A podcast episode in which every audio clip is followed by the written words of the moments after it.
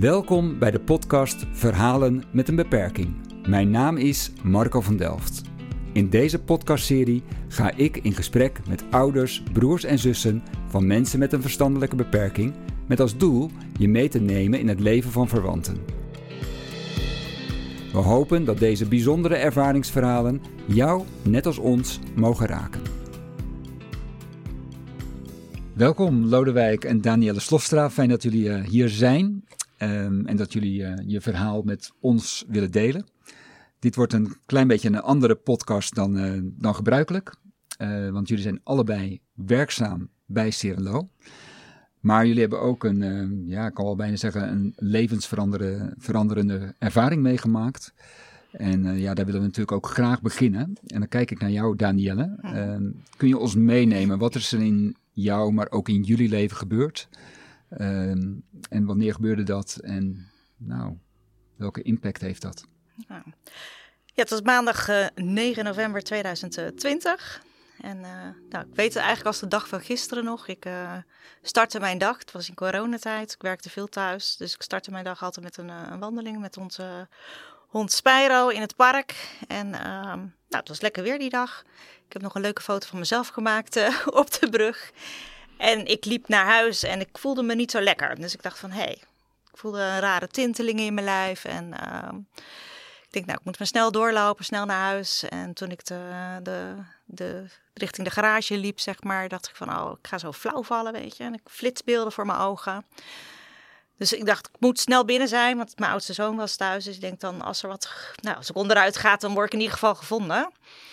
En um, ik weet nog dat ik mijn schoenen uittrok en een soort ja, rochelend geluid maakte. Ik heb nog in de magnetron gekeken van, goh, uh, trekt mijn gezicht, gezicht gek? Dus op dat moment ging wel door mijn hoofd van, nou, misschien heb ik een TIA of iets dergelijks. Dus ik weet nog dat ik mijn, uh, met mijn wijsvinger mijn neus kon aanraken. Dus dat, nou, weet je, niks aan het handje. Ik ben naar boven gegaan, hoe weet ik niet. Uh, want de beelden flitsten eigenlijk steeds aan mij voorbij. Ik ben mijn tanden gaan poetsen. Uh, mijn zoon zei later, je maakte wel wat raar geluid toen je praatte eigenlijk. Maar ik dacht meer, dat komt door de, de, de in mijn mond.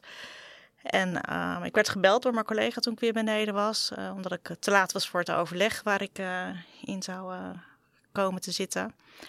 En die begreep mij niet. Want ik zei, joh, kom er zo aan. En die zei van, wat zeg je? En toen dacht ik van, hmm, hier klopt iets niet. Dus toen heb ik mijn man gebeld. En uh, die hoorde eigenlijk gelijk uh, wat er aan de hand was. En uh, die heeft Timo eigenlijk gelijk aan de lijn gekregen. Misschien moet jij het verder vertellen. Nou, ik hoorde niet gelijk wat er met jou aan de hand was. Je was in paniek. En toen je belde en ik verstond er helemaal niks van. En uh, je kan wel eens vaker in paniek zijn. als er wat gevallen is of wat dan ook. En dan is er altijd, nou, Danielle, rustig praten, want ik begrijp het niet. En toen toen kreeg ik toch, eh, toen heb ik gevraagd van geef Timo maar. Want ik wist dat Timo ook thuis was. Timo zei van het gaat niet echt goed met me, pa. Het gaat echt niet goed.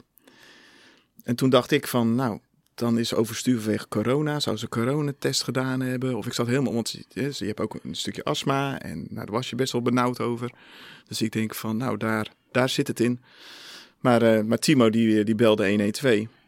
En uh, ik keek op mijn telefoon uh, ja, een appje waarop uh, alle hulpdiensten ziet rijden, zeg maar. En ik zie inderdaad een ambulance richting uh, Fase gaan. Ik denk, nou, daar gaat hij. En ik bracht Luan, de andere zoon, naar school in Zwolle. En we waren net voor die school, dus Luan gedag gezegd. En, maar maar rustig teruggereden. met volle bewustzijn van, ja, ik, ik, ik moet gewoon rustig terugrijden. Je wil heel hard rijden, maar dat, dat doen we niet. De ambulance is er. Ik heb mijn moeder nog even gebeld, die woont naast ons. Dus die kon, uh, die kon er ook doorheen. En uh, ja, zo ben ik die 20 minuten gewoon rustig eigenlijk naar huis gereden. En toen eigenlijk de ambulance kwam, toen ja, was ik wel wat rustiger, zeg maar. En uh, die heeft eigenlijk allerlei testjes gedaan. En eigenlijk was alles oké. Uh, wel op basis van uh, wat ik zelf vertelde en wat mijn zoon vertelde. Uh, want je had wel even gezien dat mijn gezicht iets scheef ging. Ehm, maar goed, dat was allemaal hersteld. hebben ze contact gehad zeg maar, met de huisarts en uiteindelijk wel met het ziekenhuis. Maar voor die dag mocht ik thuis blijven en de volgende dag moest ik mij melden op de TIA-poli voor allerlei onderzoeken. ja, en dan staat je leven eigenlijk op zijn kop. Want ehm, de ambulance gaat weg en die zeggen alleen maar van ja, als er wat is, trek aan de bel. En dan zit je daar thuis en dan denk je van ja, wat is mij overkomen? Wat is mij gebeurd? En natuurlijk uh, ga je googelen op uh, TIA, op uh, beroerte, CVA. En, ehm, maar je weet eigenlijk niet hoe of wat. En eigenlijk was de volgende dag heb ik allerlei onderzoeken gehad op de TIA-poli. ik moest uiteindelijk wel s'nachts blijven. Ehm, op de scan was niks te zien. Ehm, uiteindelijk s'avonds door de MRI gegaan. En de volgende ochtend, woensdag, zou ik de uitslag krijgen. Nou, dat duurde heel lang. Dus uiteindelijk, uh, nou, net rond de middag, kwamen ze binnen, pakten ze de stoel en gingen ze zitten. En toen dacht ik van ja, dit is foute boel. Anders gaat ze niet zitten op een stoel en hebben ze allerlei folders bij zich. En toen bleek dat ik uh, toch een beroerte gehad had. En vervolgens ja, ga je uiteindelijk met een boekjes en een zak met medicatie ga je naar huis. En het was, ja, het was in coronatijd. Dus je merkte ook wel dat... Ehm, de, de, de, de, vervolgafspraken eigenlijk die nog een liter volgen, zeg maar in het ziekenhuis bij een neuroloog. Ja, dat liep allemaal wat langzamer bij mij. Dus ja, je zit thuis en wat ik zeg, dan ga je googelen en uh, dan probeer je zeg maar uh, een beeld te vormen wat je te wachten staat. En um, ja, dat is heel raar. Ja, want je probeert je een beeld te vormen. Ja. Welk beeld vormde, vormde jij je? Nou, met name in eerste instantie de, de ernstige scenario's die ik las. En wel dat ik dacht van oké, volgens mij ben ik er wel goed van afgekomen. Hè? Eh, en wat dat waard is, hè, wat je dan zegt. Want ik bedoel, uh, het, is, het, is, het is en blijft een beschadiging die je hebt in je hersenen en waar je gewoon uh, consequenties mee moet dealen. Maar um, wel dat ik dacht van oké, weet je, je kan nog bewegen, kan nog lopen, weet je, dat doet het allemaal nog. Maar ja, wat zijn de gevolgen? Hè? Waar, waar krijg ik mee te maken?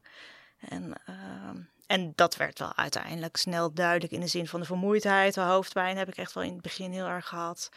Prikkels, uh, dat, dat, zijn echt zaken waar ik nog steeds last van heb. En uh, nou ja, mijn is niet, uh, niet optimaal. En dat is eigenlijk een soort visieus cirkel waar je in terecht kan komen. Hè? Ja. Te veel prikkels, dus meer vermoeid.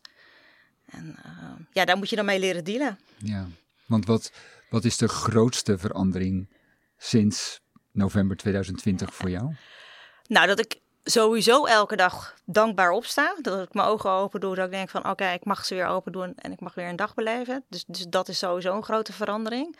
Ik geniet meer van de kleine dingen in het leven. Daar probeer ik echt wel bewust bij stil te staan. Maar ik ben ook heel bewust bezig van, goh, hoe ziet mijn dag, hoe ziet mijn week eruit? Waar, uh, nou, hoe blijf ik in balans?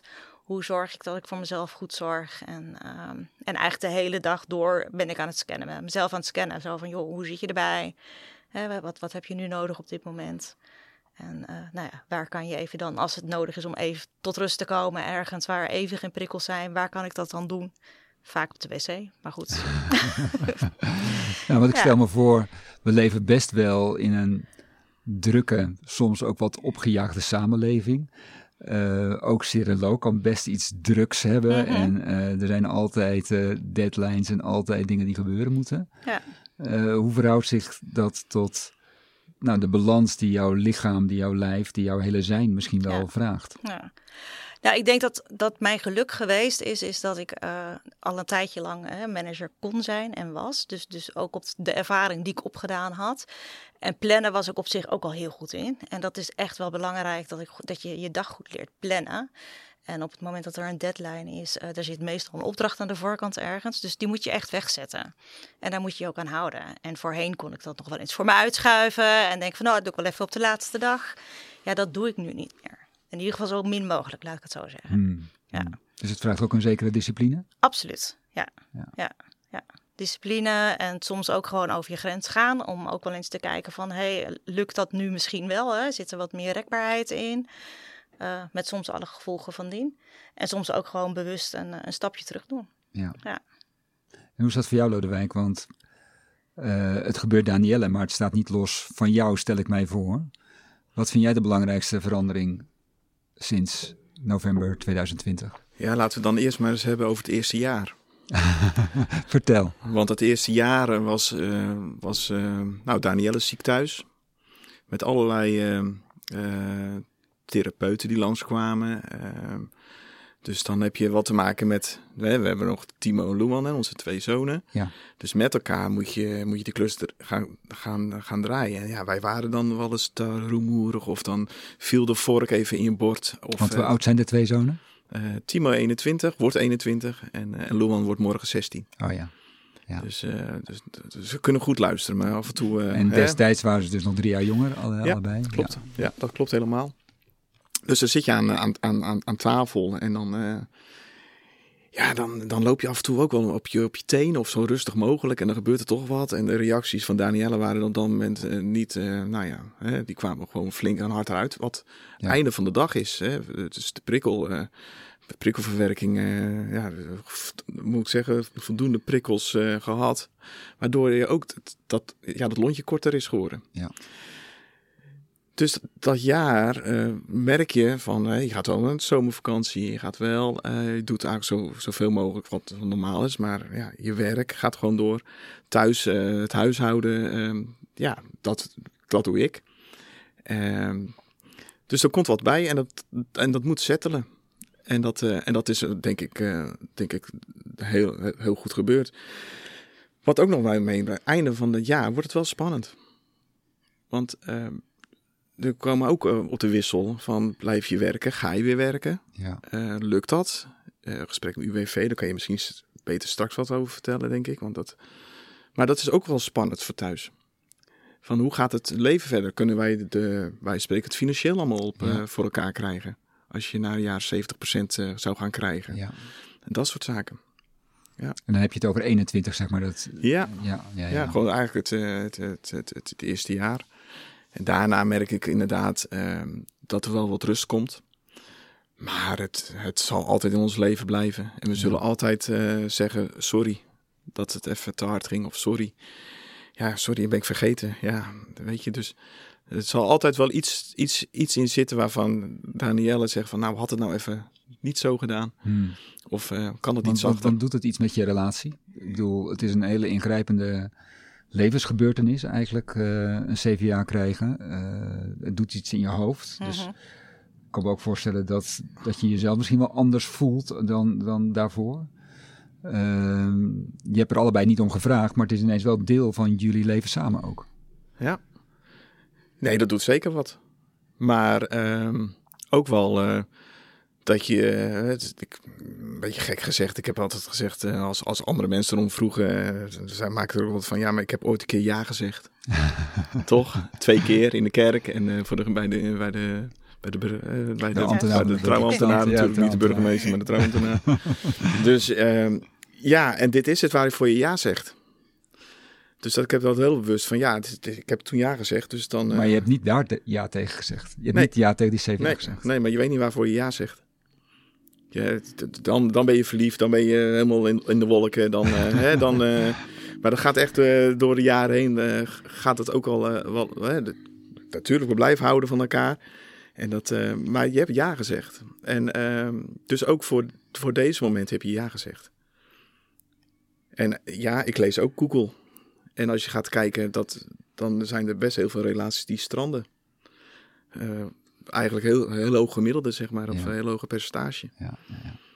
Dus, eh, Maar gaf, gaf, gaf jou dat, of gaf dat jullie dan ook een stukje houvast, zeg maar, dat, ja, ik zou bijna zeggen, dat heilige ja, zeg maar, wat je ooit uitgesproken hebt van, hé, hey, dit is wel een soort waar wij ons aan vasthouden en wat misschien juist in deze storm, als je in die metafoor zou spreken, eh, precies geeft wat we nodig hebben nu. Ja, maar mijn vaatje is al nog aardig goed gevuld hoor. Dus ik was ja. nog niet helemaal eh, aan het einde. Maar ik heb wel. eh voor anderen heb ik dat wel duidelijk uitgelegd. Van, ja, nou ja, dat is wel makkelijk uitleggen. Dan, dan, ja, omdat je gewoon ja gezegd hebt. Eh, je zegt niet alleen ja voor dat moment, maar ook voor Hmm. alles wat in je leven gaat tegenkomen. Ja. En dat weet je niet. Ik Nee. niet in een glazen bol kijken. Nee. Dus, eh, en dan is het, eh, ja, voor elkaar zijn. Ja. En eh, alles proberen zo goed mogelijk te doen.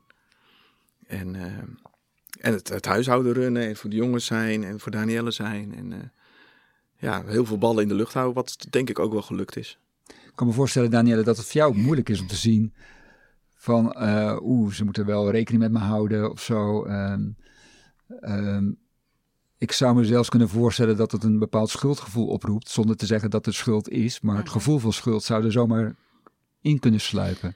Herken je dat? Of, is, of... Nou, ik, de- ik denk dat ik het eerste jaar voornamelijk heel veel met mezelf bezig geweest ben. Ja. omdat ik echt gewoon... ehm, nee, ik wilde, ik wilde het maximale eruit halen wat er uit te halen was nog. En ehm, het eerste jaar ook heel veel therapie gevolgd. Ja, want wat bedoel je met het maximale? Nou, dat, dat eh, het stukje herstel, zeg maar, eh, wat, wat zeg maar, wa- waarvan men zegt, hè, in het eerste jaar is nog heel veel herstel mogelijk. eh, in de vorm van vermoeidheid, door therapieën te volgen, hoe je ermee om moet gaan, hoe je je dag moet inplannen, hoe je die balans moet doen, hoe je goed moet zorgen voor jezelf. En ik was eigenlijk iemand die altijd voor anderen zorgde.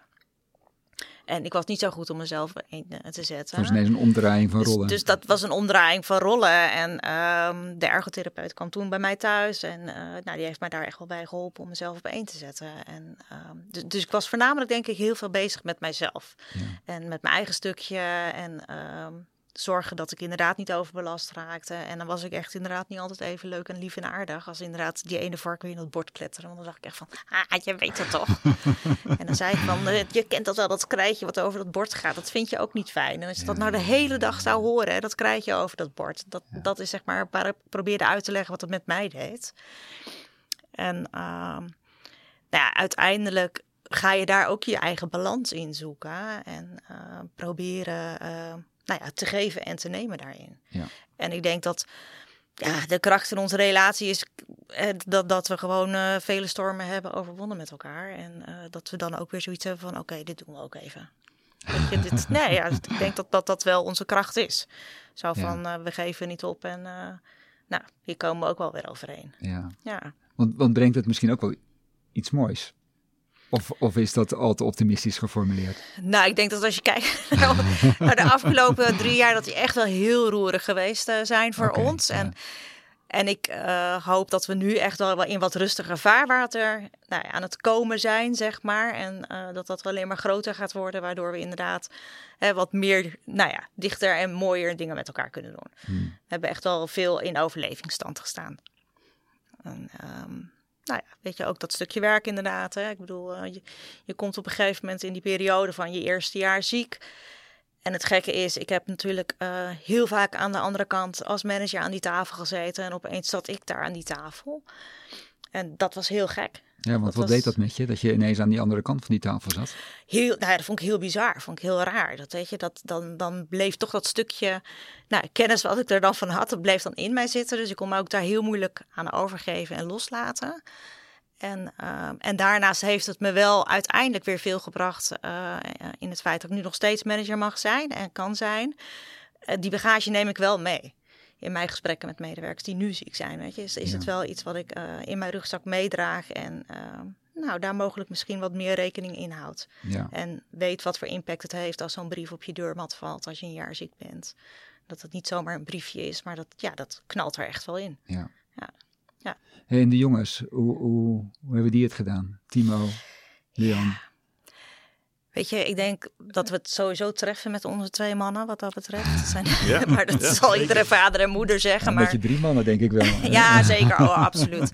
En ehm, ja, weet je, die hebben hun eigen worsteling daarin meegemaakt, denk ik. En het zijn allebei geen praters geweest.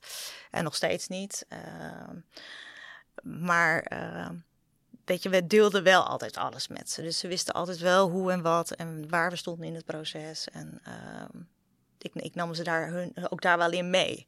Maar ik denk dat ze daar wel hun eigen worsteling in hebben gehad. In de zin van, ehm, nou, voor Timo was het natuurlijk heftig, hè, want hij was er aanwezig. Die is degene die de ambulance heeft gebeld. Had die dag ook nog rijexamen. Oh, echt jong. Ja, zakte helaas ook nog, Ach, weet je. Dus dat ach. was echt gewoon, eh, nou ja. Dus we hebben samen een smiddags wel dag. kunnen janken, zeg maar. Nou ja, poeh. Ehm, dus, dus dat was echt wel een treurige dag inderdaad. En ehm, uiteindelijk is dat allemaal goed gekomen hoor. Maar op dat moment Dat moment is dat heftig. st- Ja, storten allerlei dingen in. ja, Ja, zeker. ja, alle dromen. Ambulance stond er en de instructeur stond er. stond er. Ja. Dat bedenk je niet. Nee, nee. Nee, maar zo zit ons leven ook wel in, in elkaar. dat je Ja, dingen overkomt wat je, wat je niet, eh, niet bedenkt. En ik dus je hebt wel gezien dat Timo en jij daarin wel een speciale band Ja. hebben. Eh, omdat hij dat toch eh, die minuten, want het is, het is niet alleen bellen, het is ook er zijn. Het beleven, het zien. Ja, ik weet nog wat ja. Timo vertelde van dat je maar zei, eh, de hond moet naar boven, de hond moet naar boven, Oh ja. de hond moet naar boven. En eh, dat we dat later nog aan jou hebben teruggevraagd van wat zei je dan? En eigenlijk zei je, "Joh, het gaat helemaal niet goed met me. Bel 112 of, of wat dan ook. Maar eh, Dus je bent ontzettend geconfronteerd met eh, ook een stukje kwetsbaarheid, wat bij mens zijn hoort. Ja. Alleen zolang je dat niet meemaakt, is dat, is dat er misschien wel helemaal niet. Nee. En nu is het misschien nooit meer helemaal weg. Nee, dat, dat stukje kwetsbaarheid, dat blijft er altijd. Ja. Ja. En dat kan van het een op het andere moment zijn. Hè? Dus dat, ik heb het gelukkig niet vaak meegemaakt. Dat kan ook tijdens het werk gebeuren op het moment dat ik heel erg moe ben. En iemand mij heel erg eh, ergens op aanspreekt. Of iets zegt tegen me wat mij ontiegelijk raakt. Nou, dan kan ik echt compleet van slag zijn. Dan, eh, dan, kan, ja, dan raakt me dat zo diep. En dat is wel iets wat nieuw was voor mij. Hè? Dat dan de emoties, die vliegen dan echt alle kanten op. En die heb ik dan ook niet in de hand. Hmm. En voorheen kon ik dat prima afschermen, weet je. Dan eh, zette ik mijn masker op en dan gingen we gewoon vrolijk verder. Maar dat kan ik nu niet meer afschermen. We werken met cliënten. Mhm. Maakt het dat je anders bent gaan kijken naar cliënten? Jazeker. Ja, Ja, vertel eens. nou, ik had het eh, een keer met een collega daarover die eh, corona had gehad. En last had van prikkels. En die vertelde daar haar ervaringen in. En dat herkende ik heel erg. Hè, dat je dan op een gegeven moment als iemand dan zit te tikken of met zo'n pen zit eh, te klikken tijdens een vergadering. Dat je dan echt wel op een gegeven moment het liefst kaart zou willen schreeuwen. Joh, wil je er even mee stoppen? En ehm, je daardoor ook... Althans, ik zie dat van, goh, ik kan me zo goed voorstellen. We hebben natuurlijk zoveel cliënten die eh, prikkelgevoelig zijn. En, ehm, nou, en soms daar op hun manier uiting aangeven. Ik dacht van ja, weet je, ik begrijp het wel. Ik snap het wel. Want ik heb soms ook wel eens die neiging gehad dat ik eh, dacht van nou, als je nou niet stopt, dan, dan moet ik hard rennen. je, dan weet je je Ja. natuurlijk in te houden. Maar dat gevoel, dat, dat, dat eh, zo, eh, nou kunnen, dat geluid zo niet kunnen handelen. Dat je, dat je echt denkt van, joh, als je, ja, wat ik zeg, als je nou niet je stopt, niet stopt, dan, dan- dan, word ik zo boos. Of dan ik je ga ik wat. wat doen of wat dan ook. En Ja.